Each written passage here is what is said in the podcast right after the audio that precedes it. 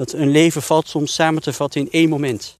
Deze serie podcast heeft tijd ook als thema, hè, maar dat overstijgt de tijd. Zou je kunnen zeggen, de eeuwigheid is dan op dat moment in, in onze tijd. Hoi, wij zijn Fleur Brokhus en Nicolaas Duin. je luistert naar de podcast Langzaam zullen we leven. Tijd om je te verwonderen.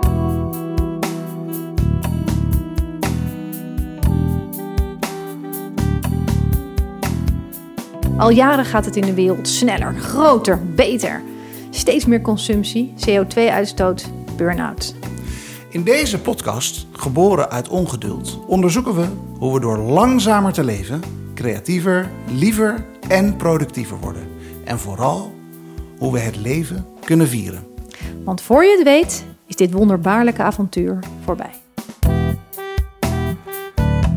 Lieve luisteraars, dit is de derde aflevering van Langzaam zullen we leven. Tijd om je te verwonderen. De podcast waarin het begrip tijd centraal staat. En elke maand verschijnt er een nieuwe aflevering en elke maand met een nieuwe gast. Vandaag is een hele speciale editie, want de opname die stond gepland in mijn studio, maar ik werd wakker met keelpijn, loopneus, hoofdpijn. Je kan het ook wel een beetje horen aan mijn stem. Dus ja, eh, allemaal kenmerken van corona. Het goede nieuws is, ik ben inmiddels negatief getest. Dus ik ben eigenlijk alleen maar een beetje verkouden. Maar ja, we namen natuurlijk geen enkel risico. Dus de opname in mijn studio die kon niet doorgaan.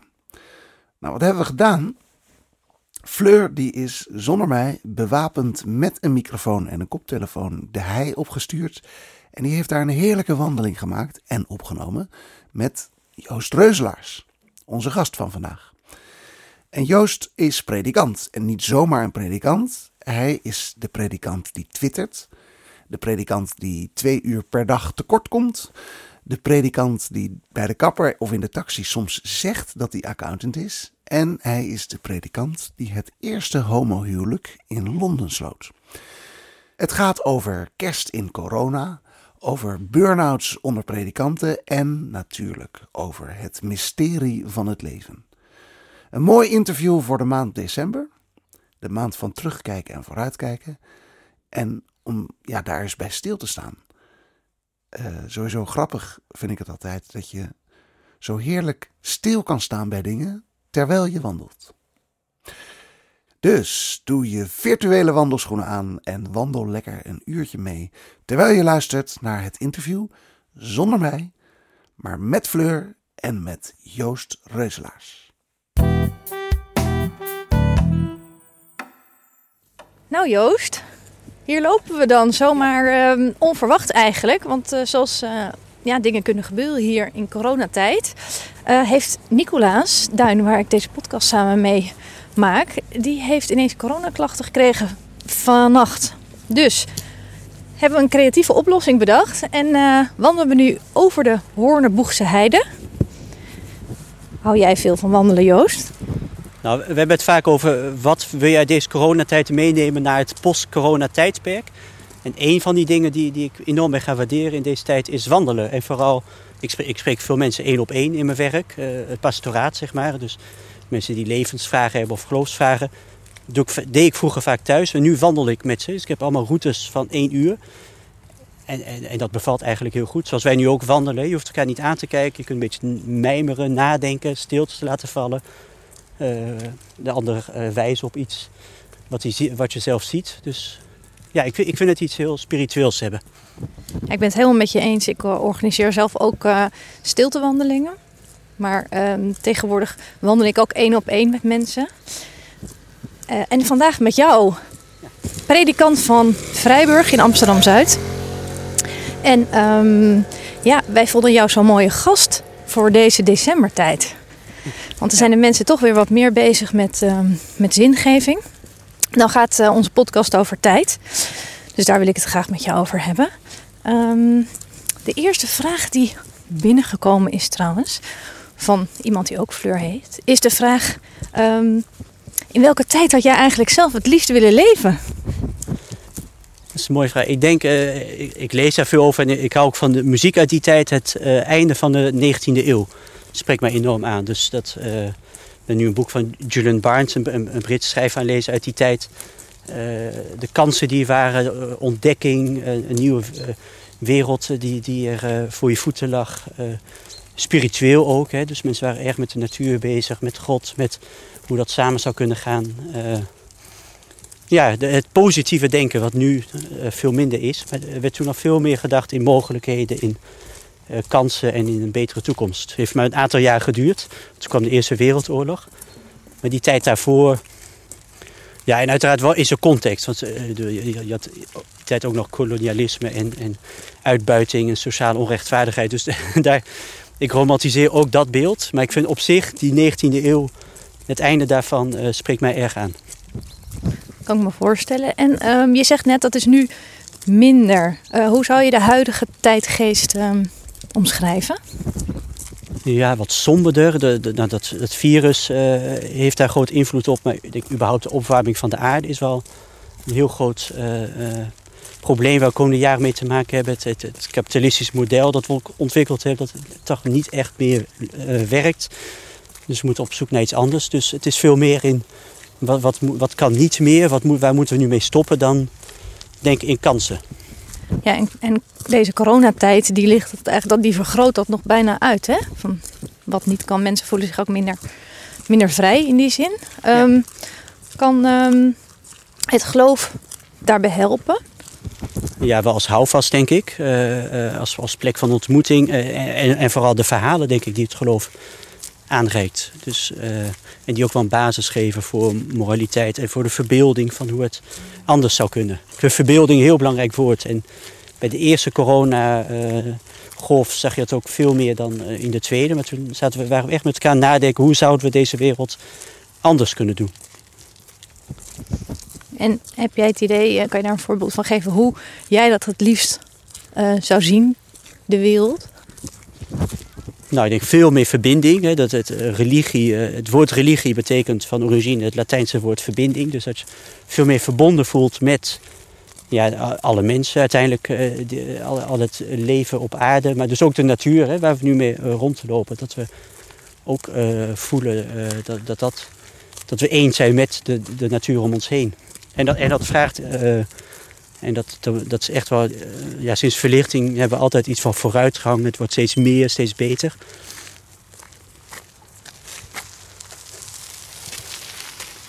Het gaat steeds, uh, ja, we gaan steeds verder met elkaar. En dat we nu toch wel door deze coronatijd, maar ook alle andere grote problemen, van, nou, het, het moet minder. En, en hoe gaan we dat vormgeven? Dat zijn mooie vragen. En inderdaad, die verbinding ook. Um, toevallig gingen we hier lopen en toen zei je... hey, dit is de Hoornhoekboegse Heide, die heb ik nog verkocht. Zo zie je dat inderdaad alles altijd weer met elkaar verbonden is. Um, jij uh, schreef in NRC uh, eh, onlangs een, um, een heel mooi, uh, mooie column over jouw baan als roeping. Nou, zelf geef ik workshops werkgeluk bij bedrijven. Dus dat onderwerp interesseert mij ook enorm. En vooral wat je schreef over dat jij al is je werk dus je roeping en je een vitaal beroep hebt, je ook gewoon behoefte kunt hebben aan af en toe gewoon een lekker weekend vrij. En dat mensen daar soms best wel uh, verrast op kunnen reageren als je dat zegt. Maar dat jij ook houdt van even niks doen en vertragen. Denk jij um, dat mensen die zondag eigenlijk als rustdag weer in ere zouden moeten herstellen? Ja, ik kreeg veel reacties op dat stuk. En een uh, aantal nou, kritische, maar eh, eh, doorvragen zeg maar, van mensen over wat ik zei inderdaad over die rust en dat, dan, dat dat geen roeping is. En die mensen zeiden dat is juist een roeping. Bij een roeping hoort ook dat je even niet bezig gaat met die roeping, maar dat je juist oplaat uh, zodat je er weer tegenaan kan. Dus het is, het is veel meer een eenheid en zo zie ik de zondagsrust ook. Het is niet dat je van de wereld afgaat, maar je neemt even afstand zodat je daarna op maandag weer uh, er vol tegenaan kunt. Ja, ik heb een raar beroep. Ik heb geen zondagsrust. Hè. Zondag is mijn drukste dag in de week. En ik merk wel hoe ontwrichtend dat is. We hebben, ik heb, we hebben twee kinderen van 7 en 8. Uh, en zaterdag wordt er gehockeyd en gevoetbald. Dus eh, dat valt uh, ook af. Dus we hebben niet echt één dag in de week waar we met elkaar s ochtends kunnen ontbijten, rustig we kunnen wandelen of wat dan ook. Dus ik, ik waardeer daardoor wel die vrije zondagen die ik ook regelmatig heb. En het hoeft geen zondag te zijn, dat is wel handig. Maar Maar omdat onze, ons kalender zo is ingericht. Maar dat je wel af en toe een moment hebt waar je met elkaar even afstand neemt. Ja, dus dat, dat rust nemen, dat zie jij wel vooral met elkaar. Of, of wil je ook graag ehm, even alleen zijn af en toe? Ja, dat, dat, dat moet je ook zeker inplannen. Maar ik denk dat je nou, als gezin of met, met vrienden of, of eh, nou ja, met, met wie dan ook eh, even afstand neemt van het, het eh, alledaags gedoe en even, ja, even samen iets onderneemt. Ik denk dat dat wel van heel groot belang is. En nogmaals, het zit voor mij wat niet, niet vast aan de zondag, maar eh, ja, het, het is wel handig eh, om één dag met elkaar te kiezen van nou dan geven we de meeste gelegenheid aan mensen om niet te werken. Ja, en heb jij ook, ehm, vind jij die rustmomenten ook tijdens het gebed voor jezelf? Dat is een moeilijke vraag. Ik, denk, eh, ik, ik, ik bid niet heel bewust van eh, eh, hand- handen vouwen en nu bid ik. Het gebed gebeurt. Of kom tijdens het eh, autorijden of eh, te wandelen ook vaak. Of eh, schietgebedjes. Eigenlijk is bidden zie ik meer een soort eh, gesprek met jezelf. Maar wel een heel eerlijk gesprek met jezelf. Ja. En soms krijg je opeens inzicht. Wat mooi. En heb je het gevoel dat je dan die inzichten vooral krijgt op, op momenten dat je geen afleiding hebt van prikkels of dingen dat je, nou ja, wat je zegt, ik, ik zit alleen in de auto of op een ander moment tijdens een wandeling, dat je dan juist die inzichten krijgt? Of kan dat eigenlijk gewoon altijd wel gebeuren? Kijk, we worden nu omringd door een paar honden. Dat is ook wel. Je, je hebt een verhaal over de herder en zijn schapen. En de honden ook. Dus, eh, dus nou ja, die honden die zijn er ook. Ja. Wat mooi dat je er meteen aan een mooi, aan een mooi verhaal Ja, komt. Ja, leuk. Het is wel een setting toch? Voor, voor een kudde herders, eh, of kudde schapen met een herder. Nou, inderdaad. Maar sorry, jouw vraag was?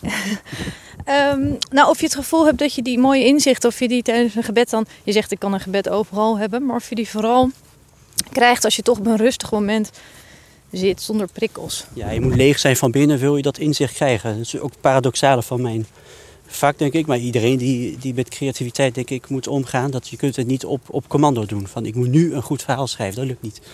Nee, dus je moet, je moet toch zo'n leegte eerst zoeken voordat je nou ja, kunt toekomen aan die inspiratie, aan die creativiteit.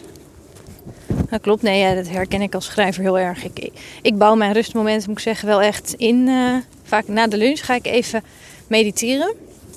En dat vind ik gewoon bijna, dat is bijna mijn heilige momentje Ja, ja. geworden per dag. Ehm, dat doe ik echt, echt bijna elke dag. En daarna voel ik ook me letterlijk weer gereset. En Ja. ook tijdens de meditatie komen er dan, eh, dan dingen eh, bij mij boven.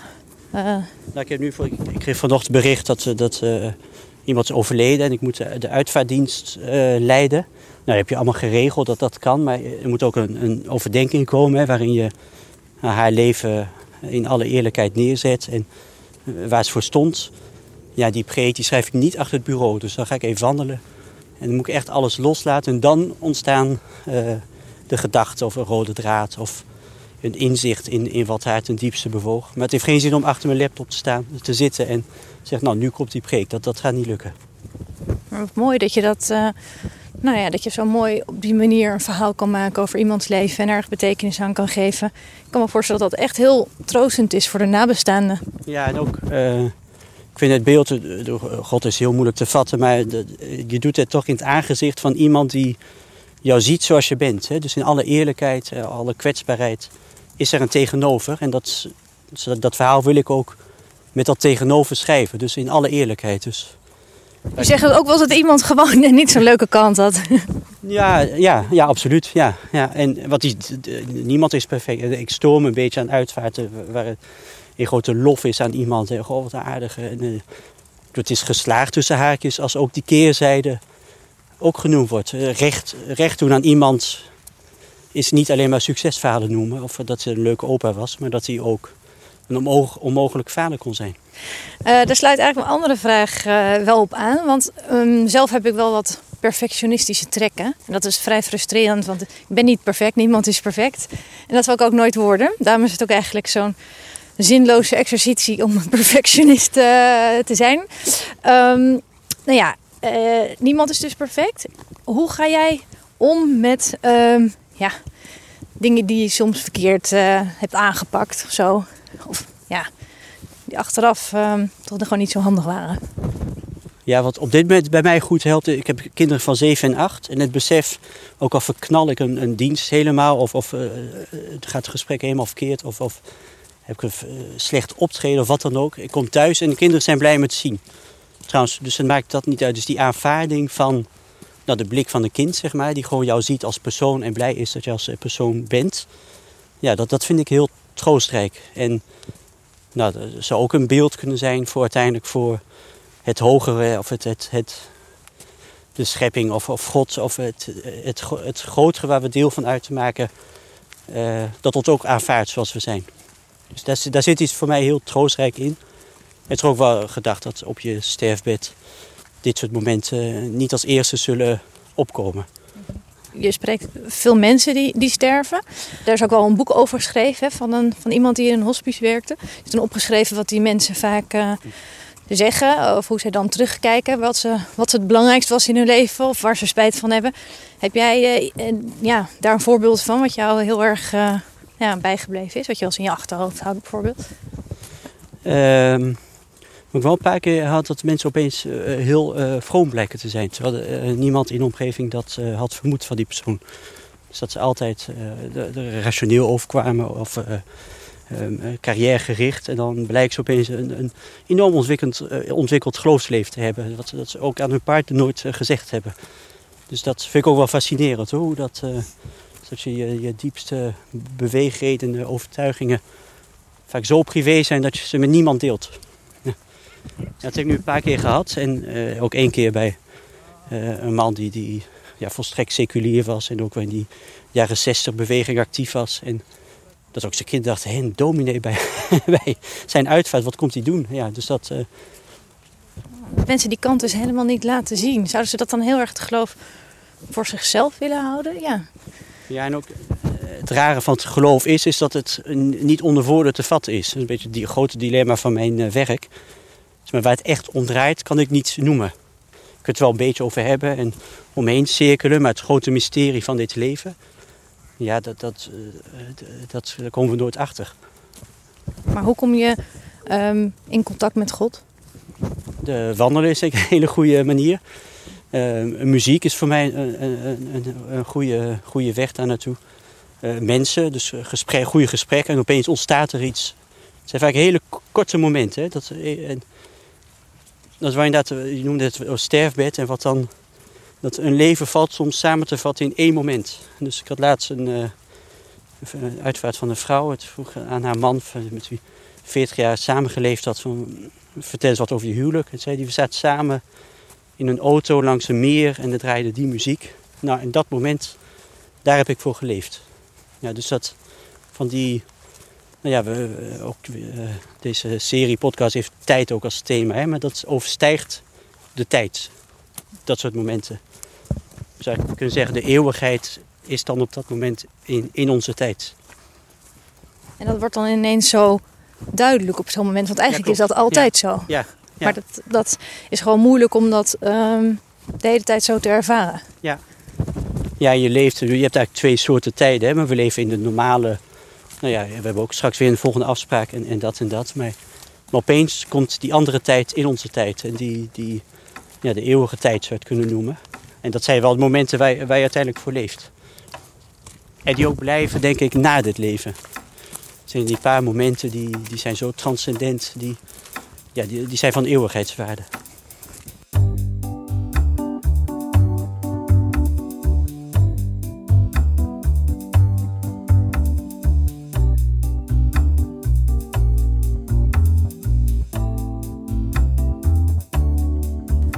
Hey, jij zei net al um, over verhalen um, delen. Dat jij dat zo belangrijk vindt. Je hebt daar ook een bundel over geschreven. Hè? Ik hou natuurlijk zelf ook erg veel van verhalen. Um, in december dan met name die kerstdagen. Die zijn er natuurlijk enorm voor zingeving en naar binnen keren. Maar ja, dat is nu een beetje lastig in de coronatijd. Om met familie die live verbinding te zoeken. En verhalen te delen rond het haardvuur. Heb jij tips voor mensen die juist nu zo snakken naar dat persoonlijke contact en naar die verbinding? Ja, we hebben gelukkig uh, um, internet, dus zijn, uh, zullen veel verhalen worden gedeeld, ook in, in, media vermoed ik. Ja, het, biedt ook wel een kans. Ik, het, het is verschrikkelijk hoe het allemaal gaat, maar die intimiteit die, nu, die er nu zal zijn met kerst, heeft ook wel. Ik spreek heel veel mensen die ook uh, opgelucht zijn dat, dat de regels er zijn. Die, die helemaal geen zin in, in de stieffamilie, schoonfamilie en het gedonder en, en altijd ruzie aan tafel. En ik van, we kunnen dit jaar gewoon met vier mensen aan tafel zitten, goed gesprek voeren. Dus die ingetogenheid ja, biedt denk ik wel ook wel meer ruimte voor uh, waar het echt om draait. Juist met kerst ook. Dus jouw advies is, spreek gewoon met wat minder mensen af en heb betere Ja. gesprekken. Ja, en je zegt een hectische tijd in, eh, in december. Ehm, ik kan me voorstellen dat er op jullie eh, nu ook best wel een beroep wordt ge- gedaan door mensen. Ehm, ja, mensen die, die, ja, die- vinden bij jullie natuurlijk een luisterend oor.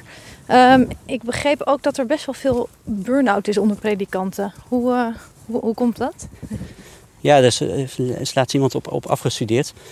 Ja, het heeft twee eh, oorzaken. Denk ik. Eén is de secularisatie. Dus kerk, eh kerkledenaantal daalt. Dus ik ben best tevreden over hoeveel mensen ik eh, in, in Vrijburg binnenhaal, zeg maar. Om het even tussen haakjes te zeggen. Maar gaan veel meer dood. Dus uiteindelijk heb je altijd een negatief resultaat. En dat, ja, dat doet dan wel iets met je. En je ziet dat er steeds minder mensen in de kerk komen, hoe goed je het ook doet. Dus dat is denk ik het ene van predikant in deze tijd. Ja, en het tweede is, het, het werk is nooit af. Dus ik heb altijd een paar weduwen en, en, eh, en eenzame mensen die ik eh, moet bezoeken. Dus dat lijstje is, groeit alleen maar. Ja, dus dan denk ik van, nou, ik heb nu deze week eh, zoveel mensen bezocht. En, maar dat, dan, de week daarop kun je, weer, eh, heb je een volgend lijstje. Dus er wordt heel enorm beroep gedaan op, op je tijd en je, en je aandacht. En je, en, je moet geladen zijn. Het zijn toch altijd wel zware gesprekken. Dus eh, je moet er ook wel, dus het kan je ook helemaal leegzuigen. Ik kan me voorstellen, ja.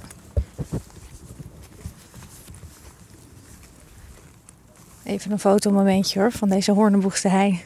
Ja, dit, je hebt heel veel gewandeld. Je hebt heel veel gewandeld toen het nog in Remmelschandse handen was. Eh, dit, dit is 100 jaar lang een bezinningsoord geweest voor, voor mijn kerk. We hebben het verkocht, want het was gewoon niet rendabel genoeg meer. En, maar als je toch hier loopt, denk je van wat zonde eigenlijk. Hè? Dit, dit ademt spiritualiteit. Ja, absoluut. En eh, bij de Hoornenboeg worden ook heel mooie retreats eh ook verzorgd hè, voor zingeving. Ja, ja. En eh, mensen ook tot rust kunnen komen. Mm, Nou, ik, ik, ben, ik ben ook van overtuigd, er zijn plekken die geladen worden met goedheid of, of slechtheid, ook wel helaas. Eh, en ik probeer als ik bij mensen, ik kom heel veel bij mensen thuis. En die eerste indruk, ja, die ben je soms geneigd weg te, maar die is zo belangrijk. En je voelt intuïtief of een huis een, een positieve of een negatieve lading heeft. Ja, het klinkt heel vaag, ik kan het ook allemaal niet uitleggen, maar het, het is wel zo. En, en de Honeboeg heeft een hele positieve spirituele lading. En ja, mijn vrouw en ik zijn nu, eh, nou, altijd eigenlijk, maar nu wat concrete huizen aan het kijken om, om, te, om te verhuizen. En daar let ik als eerste op, van als je binnenkomt, van wat, wat doet de sfeer met dit met je? Ja, en, Nee, ik, heb, ik had precies hetzelfde. Mijn huis eh, is van de kerk geweest waar ik woon in Oh, nou. En ik begreep dat jij ook wel eens eh, in de dorpskerk waarop Ja. ik uitkijk wel eens voorgaat. Ik, ook zo, en ik heb daar een bij die kerk altijd een heel ehm, prettig gevoel. Ja. En ik ben, vind het altijd een beetje lastig, omdat ik niet ben opgegroeid eh, met het geloof. Mijn vader was heel, heel, eh, is heel geloof opgevoed, katholiek. En toen overleed zijn broertje en toen eh, kon hij niet meer blijven geloven. En wij zijn er om die reden ook niet mee opgegroeid. Maar ik merk dat ik er zelf dat het me wel trekt. En ik ben zelf iemand die veel met spiritualiteit bezig eh, is. En ehm, ja, ik weet, vind, vind dat er vanuit die kerk dan een heel prettig gevoel uitgaat. En soms ben ik ook geneigd om daar dan naartoe te gaan. Maar dan denk ik toch een beetje van ja, hè, ik, ik ben niet gedoopt. En eh, Ja, ja. Dat, dat, dat hoort eigenlijk niet. Nee. Ehm, nu zei je net al van kerken lopen een beetje leeg. En terwijl tegelijkertijd heb ik het gevoel dat mensen snakken naar Ja. ehm, zingeving, naar bezinning, naar rust. Ehm, nou ja, en als je mijn verhaal zo hoort, ehm, hoe zou je nou die groep mensen die daar zo naar snakken, eh, ja, eigenlijk toch de kerk in Ja. kunnen halen? Want je voelt bij mij dus die aarzeling. Ja. Is, dat, is dat een terechte aarzeling ja, van mij? Ja, ik, ik vrees van wel. Eh, ik, ik, ik denk dat ontkerkelijking, eh, dat, dat de kerken die in grote mate aan zichzelf te danken hebben. Dat de behoefte aan, aan zingeving, spiritualiteit is, is, is groter dan ooit. Ik denk, het groot vraagstuk van onze tijd is spiritueel. Van waar, waarom zijn we op aarde? Wat doen we hier? Ja, want uh, verder economisch en, en gaat, gaat het eigenlijk best gaat het steeds beter. Dus dat, de, en die spirituele vragen zijn cruciaal. En vroeger gingen mensen naar de kerk omdat het moest. Maar nu nou, voel je gewoon dat dat spirituele verlangen veel vrijer is. Uh, maar de kerken bieden geen antwoord op, uh, op, op mensen als jij. Ja, dus ik herken het. En ja, het bijna. ik doop veel allemaal mensen, kinderen die, van ouders die nooit in de kerk komen. Ik trouw mensen die nooit in de kerk komen. Maar ik zal ze niet echt aanraden om zondag naar de kerk te komen. Omdat ik bang ben dat ze die aansluiting niet meteen vinden. Maar ja, wat dan wel? Want je, je wil ze ook niet alleen laten. Dus ik, ik, zoek ook meteen naar nieuwe vormen. Om, om toch vanuit het Bijbelse verhaal ruimte te bieden voor zingeving. Ja, nou, ik vind het heel uitdagend hoor. Maar het is, het is ongewis nog. Maar aan de behoefte ligt er niet. Nee, eigenlijk bijna een gemiste kans. Want de kerk is een prachtige omgeving. En wat ik er zo bijzonder mooi aan vind, is dat het ook ja, een hele oude historie heeft. En ja, um, ja en, en mooi, mooi om samen te zingen. En ja. Uh, ja, heel erg die verbinding. Maar ja, het zou mooi zijn als daar uiteindelijk. Uh, ja, als de kerk dus wel die verbinding ook kan zoeken met, met eigenlijk met iedereen weer. Ja. Ik heb een paar jaar geleden uh, voor D66, waar ik, lid van ben, een, een rapport geschreven over het omgang met religie. En dat heb ik het ongemak over religie genoemd. Met ongemak was, met de generatie van onze ouders was ongemak uh, dat, dat ze anti waren. Hè, losgemaakt van en, en, en beklemmend. En dat willen we allemaal niet meer. En weg met dat christendom. Wij zijn iets anders. En onze generatie, vooral daaronder, heeft veel meer iets van ongemak. Ja, wat is het? Hè? Ook wel nieuwsgierig. Van een besef van daar zit wel, ik zou wel eens veel meer achter kunnen zitten. Uh, intrigerend ook wel. Ik merk ook wel als ik zeg dat ik predikant ben, dat jongere generatie zeggen, oh, nou leg eens uit wat je doet. Terwijl de ouders zouden zeggen, ja predikant, dat, dat duurt toch niet meer in deze tijd. Dat is allemaal passé en uh, waar hou je nog mee bezig? Dus, maar dat ongemak is er, ja. En vind jij het dan zelf moeilijk om, om aan jezelf uh, nou ja, te verkopen? Maar um, nou ja, dat, je, dat je je hebt gewijd uh, hè, aan dit, deze roeping. Ja. Um, terwijl je dus zo duidelijk die neerwaartse spiraal ziet. Ja, da daarom is het denk ik ook een roeping hoor. En uh, ik, ik, ben ook ik ben, kerkelijke ouders, maar, maar niet heel. En, en, zeker geen kerkelijke setting waar ik opgroeide. Dus ik ben ook altijd aan de marge geweest. Dus ik heb zelf ook aarzelingen bij het instituut Kerk. Ik, ik denk wel eens het instituut Kerk met al, alles wat het prachtig heeft, zit ook wel het geloof in de weg. Ja, begrijp ik. Ja. En jij bent ook wel echt heel open-minded, hè? Want je hebt als allereerste de, het, het, het kerkelijke homohuwelijk gesloten in jouw ja. tijd uh, in Londen. Ja, klopt. Um, ja. Wil je daar iets over zeggen? Nou, dat, dat, dat, eh, voor mij is Jezus, ook iemand die uh, grenzen overging. Hè? Voor hem was niemand te gek. En, en uh, de hoeren, de tollenaars, nou, daar, daar ging dit gesprek mee aan. En, en conventies, wetten, ja, daar had hij allemaal lak aan. Dus die ja, revolutionaire houding, bevrijdende houding. Denk, als je als kerk dat al kunt uitstralen, dan ben je al heel, heel belangrijk. En dat probeer ik ook. Nou, we hadden het over, over, over vergeving al, maar, maar die houding van wie je ook bent, uh, je hoort erbij. Dat, dat vind ik wel de kern van het, het geloof. Ja, heel inclusief dus. Ja, ja, ja dat zou je op zondagochtend niet zeggen hoor, want ook wij zitten enorm in een bubbel. Ja, dus inclusief in, in theorie en ik probeer het ook uit te dragen. Maar iedereen is welkom? Ja, absoluut, absoluut. Ja. Zelfs ik. ja, zelfs jij. Ja, ja. Ik kwam even iemand tegen, er werd even gezwaaid hier op de hei. Kijk, dat is natuurlijk ook grappig. Um... Dat, dat, dat, dat, is een van de uh, mensen die... Hij zat in een gespreksgroep, bijbelgroep van mij. Uh, woont nu hier in de buurt trouwens. En, uh, maar, maar zal nooit op zondag naar de kerk komen. Dat is, dat is een van de mensen die uh, aan de rand zit. Ja. Maar enorm behoefte heeft aan zingeving, maar dat niet vindt op in de traditionele vormen. Begrijp ik, ja. En, en dat even over dat vergeven, want dat is zelf voor mij ook uh, altijd een, een, thema. Ik heb er zelfs een hoofdstuk in mijn boek Mest voor de werkvloer aan gewijd. Over hoe je in vijf stappen kunt uh, vergeven. Ja. voor, bij bij mij heet het hoofdstuk ehm, Vergeven voor een vrijer leven. Ja? En kan iedereen vergeven worden? Nee, het kan ook nooit opgelegd worden, denk ik. Vergeving, ja, het, het is- bijna een spirituele notie. Als het gebeurt, is dat iets, denk ik, bovenmenselijk. Dat je het verleden achter je kunt laten. En inderdaad, wat je heel mooi zegt, die nieuwe, dat nieuwe begin mogelijk maakt. Verzoening is wel vaak het hoogst haalbare, denk ik. Dus dat je zegt van nou, zand erover en we schudden elkaar de hand, maar eh, daar, blijft het ook bij. Dat, ik zie ook wel in conflicten in kerken, heb ik veel met conflicten ook te maken. En nou, dat, dat is al heel wat als dat lukt. Ja. Vind ik echt zo gek, eerlijk gezegd, dat je in kerken veel met conflicten te maken hebt. Terwijl, terwijl ja, iedereen is spiritueel. En ehm, ja. ja, dan ga je een potje ruzie lopen maken. Ja, dat is, het, het gaat, mensen voelen de kerk als hun eerste thuis eigenlijk. Eh, spiritueel thuis en zijn er enorm aan gehecht. En ja, het is, het is een zaak van leven en dood, letterlijk, eh, figuurlijk. En, en, eh, dus dat is zo belangrijk dat, dat kleine ruzies ontaarden vaak in, eh, in eh, nou, kerkscheuringen eh, gebeurt ook vaak. Maar dat valt me ook op, dat mensen zijn daar enorm bij betrokken. Ja, en, en is er dan is er ook een gebrek aan transparantie misschien dat dat soms mee te maken heeft? Binnen de kerk bedoel je? Ja, Ja, zou kunnen. Ja, of, of ingehouden voeden. Ik denk ook wel angsten. Dat ze van, nou, die algehele setting van hebben wij wel een toekomst? Is dit waar ik mijn ziel en zaligheid in stop en, en uren vrijwilligerswerk per week, soms per dag, heeft dat wel toekomst of, of gaan we te onder? Ja, dus dat, ik denk dat dat ook wel meespeelt. begrijp ik. En, en, maar ehm, vragen mensen jou ook echt om vergiffenis? Hè? Je hebt natuurlijk dat biechten, biecht Ja. doen.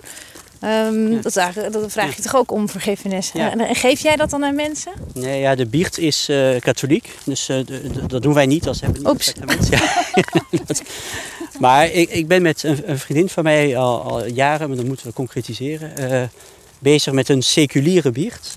Volgens mij is er enorm behoefte aan om, om ja, mensen gaan naar coaches, psychologen, maar je wil op een existentiële eh, laag, spirituele laag, eh, bevrijd worden en, en gehoord hebben van je, je doet ertoe. Je mag er zijn, ook met die schaduwkant. En ga een nieuwe toekomst tegemoet.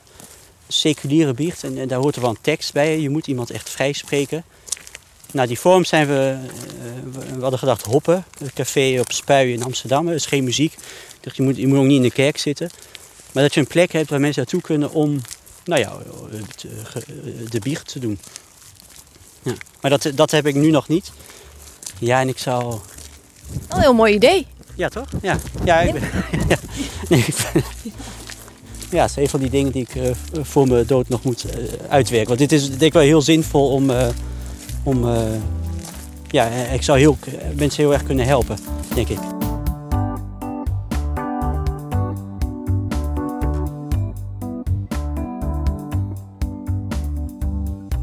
Het geloof is natuurlijk een en al tradities en rituelen.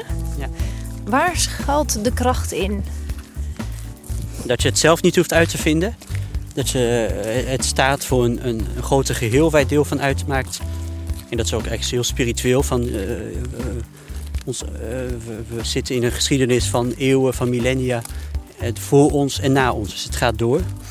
En, en woorden worden ook uitgereikt van een ver verleden. En, en die zullen ook blijven. Dus dat, nou, ik zie bijvoorbeeld bij een uitvaart, maar ook bij een huwelijk, dat je niet alles zelf hoeft te bedenken. Maar je denkt van, nou, deze woorden zijn zo geladen, ze hebben zo de toetsen der tijden doorstaan, die zijn van grote betekenis. En dat is ook zo. Dus je laat mensen opgenomen worden in een groter geheel.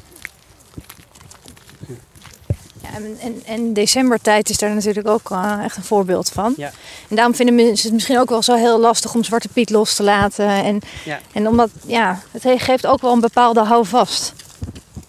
Om de dingen zoals ze altijd al gedaan werden te Ja. blijven doen. Dus het kan aan de ene Ja. kant helpen. En aan de andere Ja. kant kan het ook misschien in de weg zitten naar vernieuwing. Of niet? Nou, en, en, en Zwart Piet, ik, ik heb niks meer. Van, van mij mag die direct worden afgeschaft. Maar daarmee los je het probleem niet op. Het probleem is dat mensen hun identiteit kwijtraken door Europa, globalisering, door eh, polarisering, denk ik, die bubbels waar we in zitten, door het verlies van het geloof, denk ik. Het geloof was ook heel belangrijk. Die, dat is allemaal in één generatie, is razendsnel maar eruit gegooid. Ja, wat is niet, niet veel voor in de plaats gekomen. En, daar, en dat merk je dus nu bij mensen. Ja. Dat die daar ongelooflijk veel eh, behoefte hebben. Heb- Jij zegt zelf dat je ouders eh, gematigd uh, geloofde. Maar jij bent toch, uh, hoe ben jij dan op dit pad gekomen eigenlijk? Ja, dat, ik ben in Senegal, West-Afrika, op school geweest. En in Afrika leeft spiritualiteit sowieso veel meer. En wij gingen naar protestantse kerk. Ik zat bij de Jezuïeten, katholiek op school. Het land was islamitisch, ook mijn meeste vriendjes waren islamitisch. Ik was altijd met geloof bezig. En toen zei ik, de vader van een vriend van mij van school waarom ga je geen theologie doen? Want het houdt je zo bezig. En dat idee heb ik nooit losgelaten. En ik ging ook niet per se theologie doen om predikant te worden. Ik heb ook gesolliciteerd voor het klasje Buitenlandse Zaken, eh, afgewezen. En toen opeens kwam het op mijn pad. Ja, het is toch misschien wel een roeping. En, en het is ook het mooiste vak eh, van de wereld. Ik zou het velen kunnen aanraden, want je bent volstrekt vrij, je hebt geen baas. Je mag je tijd zelf indelen. Je bent altijd met zinnige dingen bezig.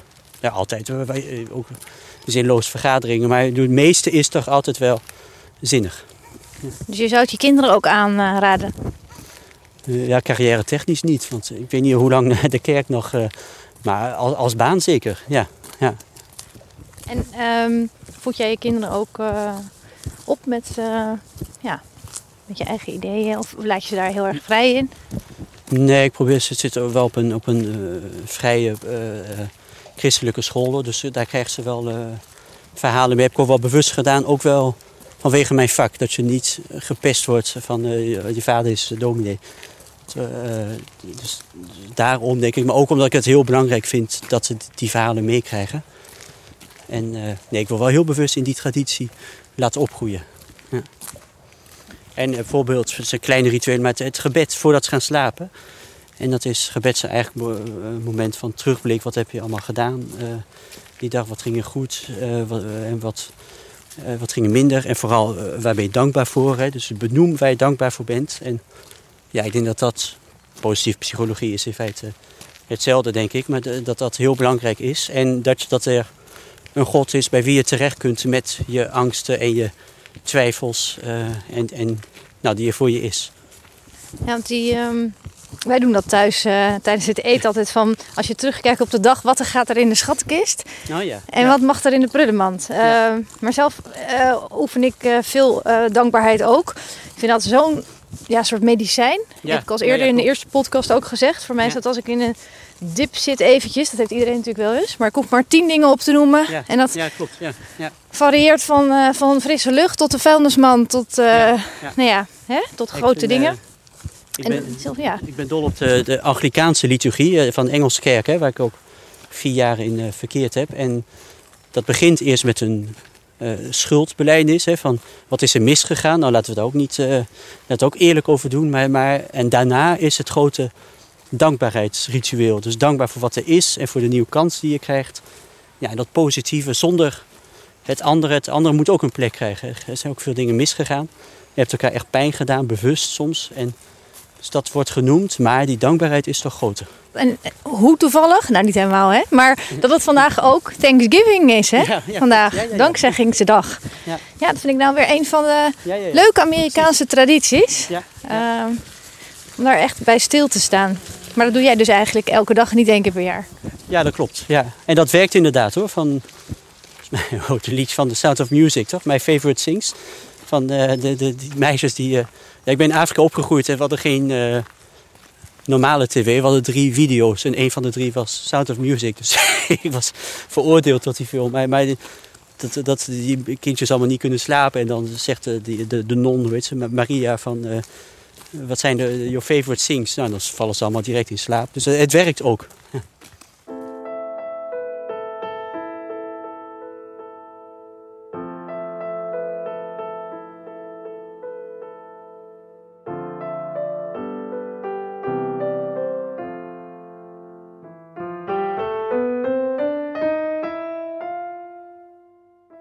Het is een mooie manier, een mooie vorm om de dag uh, af te sluiten, denk ik. Ja, ja klopt. Ja. Ja, en dat er, dat er weer een nieuwe mag komen met wat zich dan ook aandient. Ja.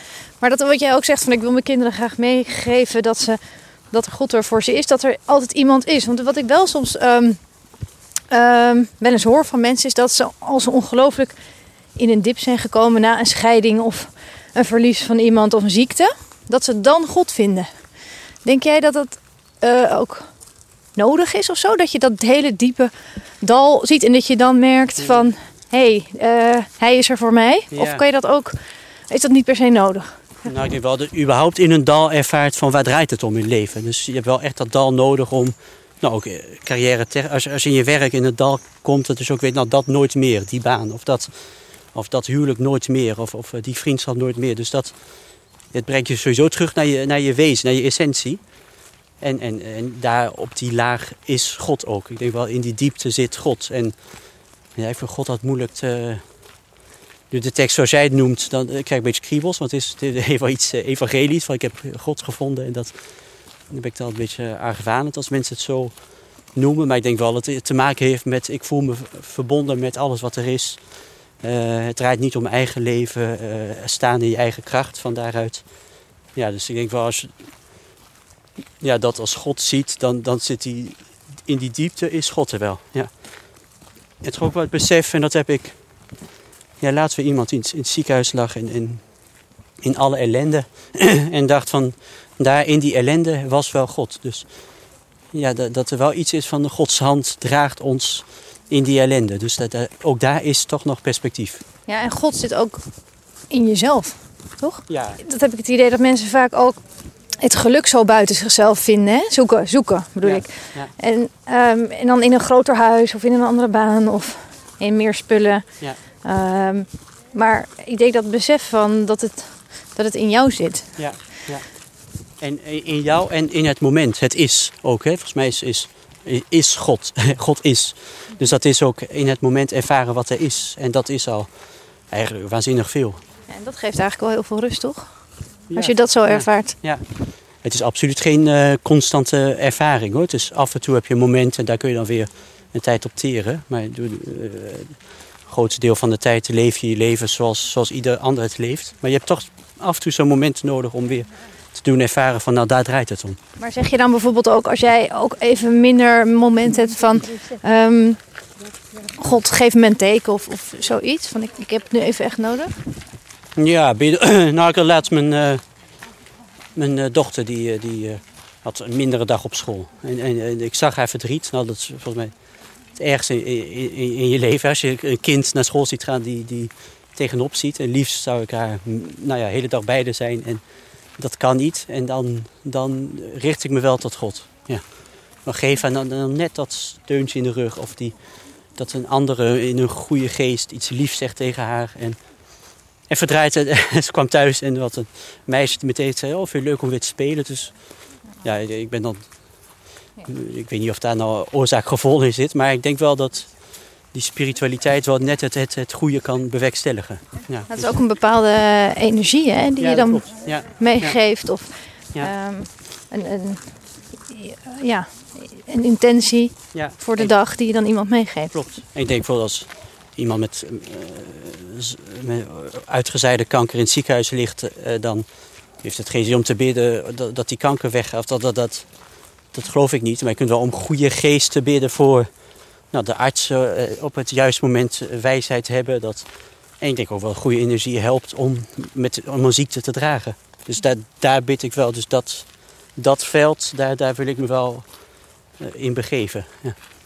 Maar het, het, het, het klassieke idee van eh, ja, God neemt wanneer tijd is. Hè? Ja. Mensen, en zoals het geval van mijn vader dan, nou ja, zijn, zijn broertje overleden. Ja. Van het dak gevallen. Ja, hij zei van ja, dat vond ik dan niet te rijmen, zeg maar. Maar hoe, hoe kijk jij daar dan tegenaan? Nee, het is een vreselijke gedachte dat God daar achter zou zitten. Dus dat denk ik niet. Nee, nee God heeft geen, kan niet ingrijpen, op zo'n manier ingrijpen. Al- Als hij kan ingrijpen, dan is het op het geestelijke, spirituele vlak, zeg maar. Dat, eh, dat, dat je op een manier waarop je je voelt of, of wat je uitstraalt. Maar nee, nee dat, die gedachte vind ik, eh, kan, kan ik niet meer leven. Dat, dat God dat zou willen. Vind jij, vind jij wel het idee van sterfelijkheid door jouw geloof ehm, nou, goed te, goed te doen, zeg maar?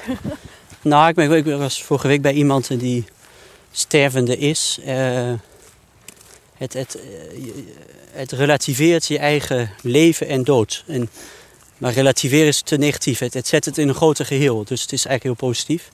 Van, eh, door, door, door het geloof denk ik wel, ja, dit, zo gaat het al eeuwen. Ik heb mijn bijdrage geleverd aan deze wereld en deze wereld gaat verder. En hopelijk heeft mijn bijdrage een verschil daarin gebracht. En ik denk ook dat wat, eh, wat goed was in mijn leven, krijgt een plek. Ja. En is ook een mooie. Wat, wat wie ik ben, mijn ziel, eh, los van het lichaam. Ik denk wel dat, ik kan me niet voorstellen dat dat stopt met de dood. Nou, het, is ook een, het is ook een troostrijke gedachte. Ja, Toch? dat ook wel. Ja, ja. Maar het is geen reunie. De, na, het is niet zo dat we na de leven dat we elkaar weer tegenkomen en, en eh, ja, dat, dat, dat niet, denk ik. Maar dat wel je, je, je wezen en hoe dat dan verder gaat, reïncarnatie zou kunnen hoor. Maar hoe dat verder gaat, weet ik niet. Maar het gaat door dat, dat, dat wezenlijke, wat, wat jezelf is en het goddelijke in je eigenlijk, dat, dat, dat gaat door. Ja, dus dat is eigenlijk tijdloosheid. Dat Ja, blijft klopt. bestaan. Ja, ja.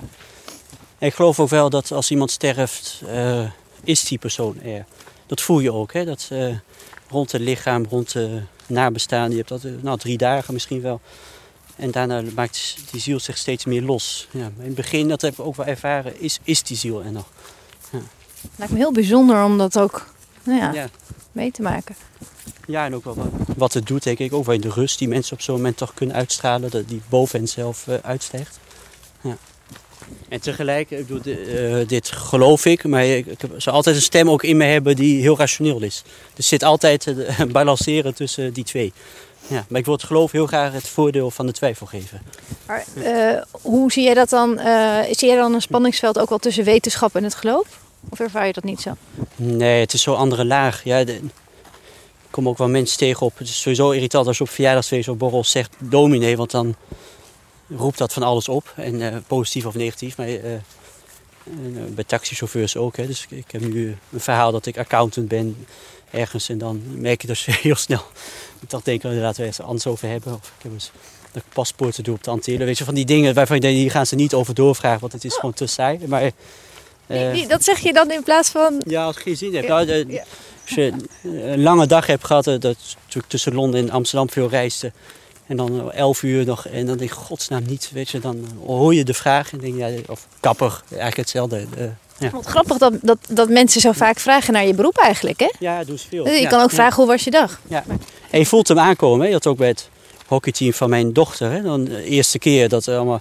En op een gegeven moment, en wat doe je eigenlijk? En ik denk, oh god, weet je, nu... Nu moet ik het zeggen. Ja, ja. en je ziet het rijtje afgaan van eh, hij is eh, advocaat, en dat en dat en dat. En wat je predikant? Oh, weet je, dat. Ja. ja. En het roept allerlei associaties op. Ja. En, en trek je je dat dan aan? Ehm, of zijn er dagen waarop je dat wel hebt en andere dagen minder? Of, of heb je zoiets van, ja, dit doe ik gewoon en je mag ervan vinden Ja, wat je dat, ervan vindt? eh, ik waardeer ook wel, ik ben een beetje een eindselganger, dus ik waardeer ook wel de excentriciteit ervan. Dus dat ben ik ook wel gaan zien dat het, eh, nou het is voor je ego ook wel goed, hè, dat je, je, je staat onder de aandacht, maar je, ja, dat is wel de keerzijde dat het altijd meteen eh, wezenlijk is. Sommige dagen denk je, god, was ik maar even iets anders. Ja, ja dat, nou wel toekomstperspectief, als ik daar een beetje aan denk. Want ik denk, ja, ik, ik moet fulltime werken. Eh, kan dat nog tot mijn pensioen? Dus dat, dat soort vragen, ja, dat, dat, st- dat stel me, vraag ik me wel af. Ja. En dat ik niet heel veel anders kan. Dus het, je zit wel een beetje vast in het stramien. Nou, da- daarbinnen zit veel variëteit hoor, maar dat is wel... Ja, het heeft wel even geduurd voordat ik... En dat stuk dat ik toen schreef over roeping eh, ging ook daarover. Ik heb wel eens gedacht, ik moet veel meer bestuurder worden of veel meer dat. Maar dat, dat ben ik ook niet. Of dat, ik weet ook niet of ik nog nu zou kunnen omscholen en of ik dat überhaupt wil. Dus het is ook wel een soort aanvaarding van, nou, dit ben ik. En, en dat is eigenlijk perfect. Ja, maar die onrust, die zit er nog wel, wel eens in. En kan je dan wel weer het vertrouwen terugvinden dat, dat het wel goed komt? Ja, nou ja, dat zijn, als je benoemt wat dat beroep allemaal goed heeft. En eh, ja, dat, eh, als ik dan eh, zie hoe mijn buren hun werk invullen, denk je, ja, dat zou ik toch allemaal niet willen, toch? Ik, het is zo'n prachtig werk. En, en juist in deze tijd, hè, te- tegen de klippen op, eh, predikant zijn. Dus dat, ja, dat, dat zou, zou ik niet willen missen. Ook moedig. Ja, dat ook wel. Ja, ja. Zijn er mensen nu nog die voor het vak kiezen? Die ja, net, ja, net afgestudeerd zijn? Ja, verrast veel, maar niet jong. Weinig jonge mensen. Ja, wel in orthodoxe kring, hè, dus eh bijbelbelt eh, nog, nog veel. Maar mij wat vrijzinnige hoek zie je wel veel late roepingen. Dus mannen en vrouwen van in de 50. Die, en ik, nou, dat, ik zou toch iets anders willen. En dan zich omscholen tot predikant. Maar je voelt niet in jouw omgeving dat mensen denken... Oeh, dat lijkt me wel een mooi beroep. Dat, dat, eh, Ja, wel, ja, ik heb ja, wel een aantal gesprekken gevoerd van mensen die, maar die dan de stap toch niet durven zetten. En ook wel eh, mensen als jij, zeg maar, die dan zeggen: ja, maar ik ga me ook niet verbinden met die, eh, met die traditie. Dus daar toch een beetje denk van: dat is, dat is iets dat, hoort, dat is buiten mij. Ja. Nou ja, meer dat ik het gevoel. Nou, bij mij is het meer andersom. Dat ik daar wel heel eh, erg in geïnteresseerd ben. Ik ben ook Ja. vrij nieuwsgierig. Het past Ja. wel bij mijn werk. En ik hou ook van die verhalen. En Ja, ja. vrij traditioneel eh, iemand toch wel. Maar ik heb meer het gevoel dat de kerk mij niet wil. Dus ik Oh, heb die dorpskerk waar ik op uitkijk uit mijn raam, mijn slaapkamerraam. En dan. Die, die roept me op een bepaalde manier. Eh, maar ja. ik heb dan het gevoel van, ja, daar ben ik niet echt welkom. Nee. Want ik heb niet eh, jarenlang... eh, Ja, Ja. Nee, dat klopt. En, en het is, ik merk als ik af en toe vrienden in de kerk heb, het is onwennig. Hè? Dus de liturgie, weet je, dus dan begin ga je liedjes zingen, dan moet je iets terugzeggen. Dus de eerste keer is het wel onwennig en er zal, ik denk, heel hoopvol naar jou gekeken worden. Ze zullen heel blij zijn als je binnenstapt. Ik kan me niet voorstellen dat dat, nee, ze zullen, zullen heel, heel, heel blij zijn met een nieuw iemand. Ja. Maar ik kan me voorstellen dat, dat er wel ongemak is omheen. En je wordt meteen voor het koor gevraagd, weet je. Dus dat, ze zullen heel graag willen dat je betrokken raakt. En is het nou niet zo van nu komt kerst weer eraan? Er zijn ook mensen die alleen met kerst of met Pasen gaan. Ehm, wordt er ook niet een beetje eh, zo naar gekeken door de kerk van nou, heb je die, die types weer?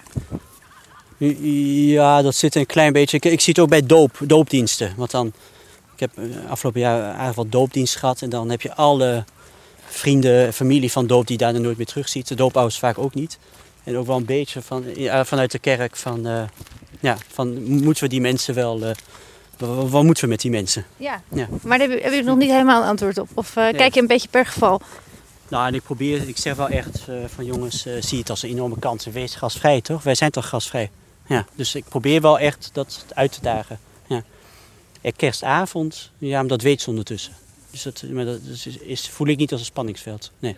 Ze hopen dat de kerk vol is. Ja, dus die, ja, dit jaar niet, maar meestal leeft die verwachting wel. Er wordt alleen maar eigenlijk gewoon positief op, eh, op gereageerd. Ja. Woon jij in de pastorie? Of dat niet? Wat Ja. vroeger de, de, huis van de dominee was? ja. Ja? Ja, ja. Oké. Ja, en, eh, ja, dus ik heb daar altijd een hele goede energie gevoeld. Wat je net ook zei in het gesprek, van dat je huizen zoekt. En ehm, Ja.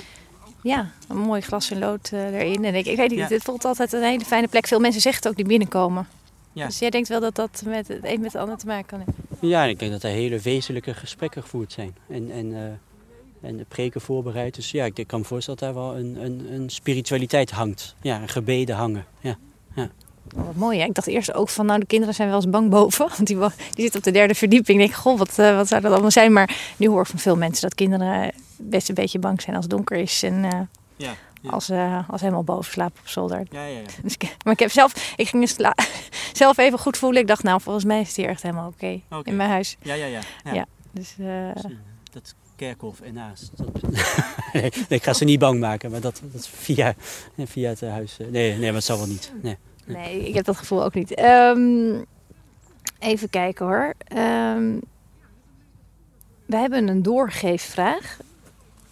Ehm, hoeveel tijd kom jij tekort per dag? Dat is de vraag Ja. die we aan iedereen stellen, zeg maar. Een uurtje of twee, denk ik. En waar, eh, waarom? Omdat ik, eh, ik heb wel redelijk strak schema, dus ik ga om half twaalf slapen. En dan denk ik meestal van, ik, eh, nu kom ik pas toe aan waar ik eigenlijk voor leef. Ja, het is een beetje zwaar aangezet, maar ik lees heel graag, ik luister naar muziek, eh, ik drink graag een glas wijn. En dan moet je toch als kinderen in bed zijn, en, nou, dan, heb je, moet je mails afwerken. En rond elf uur is alles klaar. En denk ik, nu zou ik een boek kunnen lezen, maar moet ik eigenlijk gaan slapen. Dus Hmm. ja, dus die twee uur zou ik eh, mezelf wel gunnen. Dat vind ik heel herkenbaar. En die zou je dus niet eh, in kunnen plannen op een bepaalde manier. Ja, gewoon e- eigenlijk. We weten eigenlijk allemaal hoe het moet. Die, die mails zijn volstrekt overbodig. Dus eigenlijk moet je na negen uur je computer niet meer openen. Nee. Maar het is wel eh, verslavend. Ja, Dat vind je zelfs jij. Ja. maar mail of ook, eh, of ook social media? Ja, dat zeker. Ja, hoeveel, ik op Twitter en dan, zoals gisteravond, eh, dan, nu heb je dat gedoe met Thierry Baudet. Ja, dat ben ik toch, vind ik leuk om te volgen. En ondertussen denk ik, wat een onzin. Dit, dit gaat nergens over. Ja. Maar toch doe je het. Ja. Ja. En dat Facebook en dan is je, je leest alles een beetje door en dan ben je zo'n uur verder.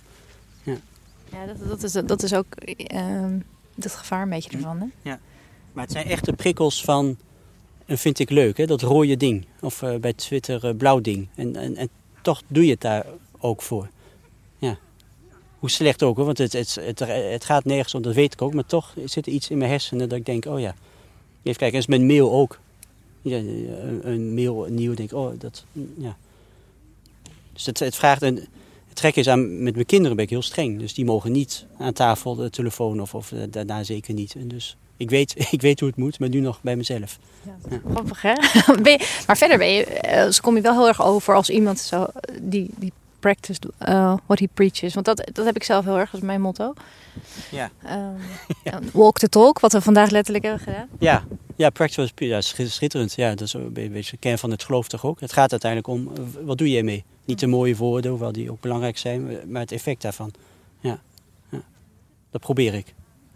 Ja, ik vind het ook wel heel erg eh, rustgevend dat jij zelf zegt van ik heb moeite met mijn, eh, met mijn, met mijn social media gebruik. En dan zie ik die stapel boeken. Ik lees heel graag en ik denk, ja, daar, word, daar word ik wijs van. Ja, maar, maar toch, eh, toch doe je het niet. Ja, heb je dan een bepaald genre, boeken? Ja, biografieën lees ik heel graag. Dus de- dat- dat denk ik. En, en het eh, liefst een biografie waarin je de drijfveer van iemand, de aarzelingen, de, de, de levensverhaal, de, eh, en maar dan vooral ook de, de ja, van waar, waar, waar deed iemand het voor. Dus als je die psychologische, spirituele laag kunt raken. Ja. Dus niet de beschrijving van zo ging het, maar meer van waarom deed iemand dat. De drijfveer. Ja, klopt. Mooi. En, en dat is voor jou ook echt de pure ontspanning lezen? Of is het toch ook al dat je zegt, ik, ik denk dat ik daar slimmer van word? Ja, dat is wel een beetje valken van dominee. Als ik naar film kijk of, of eh, een artikel lees of een boek lees, ben ik altijd bezig. Wat kan ik zondag meedoen in de preek? Ja, want ik doe in de preek heel veel met eh, actualiteit, cultuur. Dus ik ben altijd wel bezig, hey, kan ik dit verhaal gebruiken in mijn preek? Ja. Maar goed, dat, ik krijg energie van hoor, dus het is ook niet... eh, het, is, het, is, ja, het is meer iets grappigs, vind ik. Een bijeffect, ja. In die zin ehm, maak jij natuurlijk ook echt, echt iets. Hè? Ik bedoel, ik heb een creatief beroep. Nicolaas heeft een creatief beroep. Eh, Wij vinden het fijn dat we dingen maken. Ja. Maar jij maakt ook. Je maakt elke week een preek. Ja, ik, Je schrijft. Ik schrijf heel veel, ja. ja. En dat eh, vind ik ook leuk hoor. Dus wat dat betreft, s'avonds werken, eh, ik zou ook niet anders willen. Dus dat, dat is ook weer een spanning, ja. Maar ik schrijf heel graag.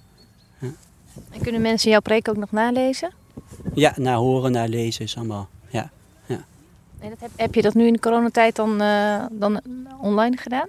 Ja, nou wat net, we begonnen ook met het goede aan corona. Nou, het wandelen vind ik eh, bijvoorbeeld, hè, dat veel meer naar andere wegen zien. Ook hoe je elkaar kunt ontmoeten. Maar dat kerk toch heeft, is van, van een 19e eeuws instituut opeens een 21e eeuws instituut geworden. Dus we doen veel meer online. En zo ook kritisch gaan nadenken van een dienst van een uur is dat niet veel te lang. Dus we zijn nu naar 40 minuten. We zijn heel kritisch gaan kijken van wat, wat doen we eigenlijk? En wat dragen we aan? Wat, wat voor muziek laten we horen? En- Ik merk wel, meestal zitten 50 mensen op zondag in de kerk en nu hebben we 200 luisteraars. Plus 30 in de kerk. Dus het is, het is een, een vijfvoudiging bijna. Wauw. Nou, dan is er toch nog wel eh, hoop Ja, voor de toekomst. Ja, ja. Hey, ik wou eigenlijk eh, afsluiten met de vraag van... heb jij een, ehm, een advies of een levensles voor mensen... voor een betekenisvol leven? En, en een beetje gekoppeld ook wel, als het kan, als het even kan... maar aan, eh, aan, aan, aan rust nemen en, de tijd. ja, eigenlijk is dat het advies van, van weet waar je, uiteindelijk, waar je het uiteindelijk voor doet en, en geef daar ook eh, aandacht aan. Dus ga wandelen en, en eh, geef aandacht aan je kinderen, aan- wat van wezenlijk belang is. Zonder het andere, je hoeft ook geen monnik allemaal te worden. Maar die balans zoeken is denk ik van groot belang. En, en eh, geef, geef voeding en geef aandacht aan je spiritualiteit. En dat is, is een woord dat met, met vele connotaties en ladingen, maar ik bedoel echt van ja, eh, de, de diepste laag in jezelf en de verbondenheid met het grotere om je heen. Want uiteindelijk is dat de basis van, van ons leven. En, en eh, dus daar, daar aandacht aan schenken. En, als mensen zeggen, ja, dat, dat wil ik ook. Maar hoe dan? Mogen ze bellen, dan gaan we hier een uurtje wandelen. Ja, maar dat kunnen ze ook prima zelf, denk ik. Eh, eh, hoewel het wel helpt om iemand eh, te hebben om gedachten te delen. Er is genoeg literatuur over muziek, aandacht voor muziek luisteren. Malig bijvoorbeeld. Van die nou ja, eind 19e eeuwse componisten die heel vrij over hun spiritualiteit componeerden. Ja, dus toch ook wel opzoeken van mensen die daarmee bezig waren en die als, als gids beschouwen. Nee, je hoeft het dus niet allemaal zelf uit te vinden. Nee, nee, wat dat betreft is de vraag die wij hebben voor alle tijden. Vind ik ook mooi aan de Bijbel. Hè? Dat vraag waar wij nu mee, die we nu bespreken, waren toen ook van groot belang. Dus dat, sinds de mens er is, zijn deze vragen er. Ja. En we komen er nooit uit. Dat is ook wel mooi. Uh, ja. Dus het blijft een, een zoektocht. Dat vind ik altijd zo rustgevend. Ik heb vorige week nog met iemand gewandeld, één op één. En die zei ook van ja, en dan heb ik zoveel uh, spirituele cursussen gedaan en boeken gelezen. En dan nog um, trap ik weer in die valkuil en, en, van het ego. En van dan laat ik me weer helemaal uh, uit het veld slaan. En toen zei ik ook tegen hem, misschien is wel dat accepteren dat dat dus nooit klaar is. Ja. En maar dat je er wel elke dag even, dat je het kunt zien. Ja. En ermee bezig kunt zijn. Is dat het wel de kunst van het leven? Ja, en ik, ik heb net gesproken over Jacob en Esau. Dat is een oud-testamentische verhaal. Jacob, uh, vreselijke man eigenlijk. En uh, enorm met zijn ego bezig. En die krijgt op een gegeven moment een zegen, maar die zegen is ook over zijn ego in het verhaal. Dus dat betekent niet dat ego moet je wegdoen, maar het ego mag er zijn. Ja, dus dan moet je ook aanvaarden dat dat er is. Ja, dus ook die drang om, en er zitten ook goede dingen tussen. Maar uiteindelijk draait het daar niet om, maar het, het mag wel een plek krijgen. Ja, dus eigenlijk alles mag er gewoon zijn. Ja, ja. ja. Lijkt me een mooie afsluiter. Ja. Dankjewel Joost. Jij ook.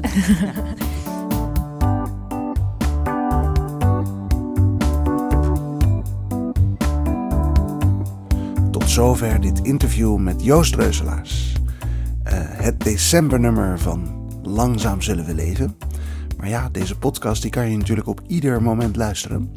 Stel dat je hem inderdaad in december beluisterd hebt, dan een hele fijne kerst, hele fijne dagen en een goed en gezond nieuwjaar. En in 2021 dan zijn Fleur en ik weer terug met nieuwe afleveringen. Tot die tijd kan je alvast lid worden van onze Facebookgroep. Langzaam zullen we leven heet die uiteraard.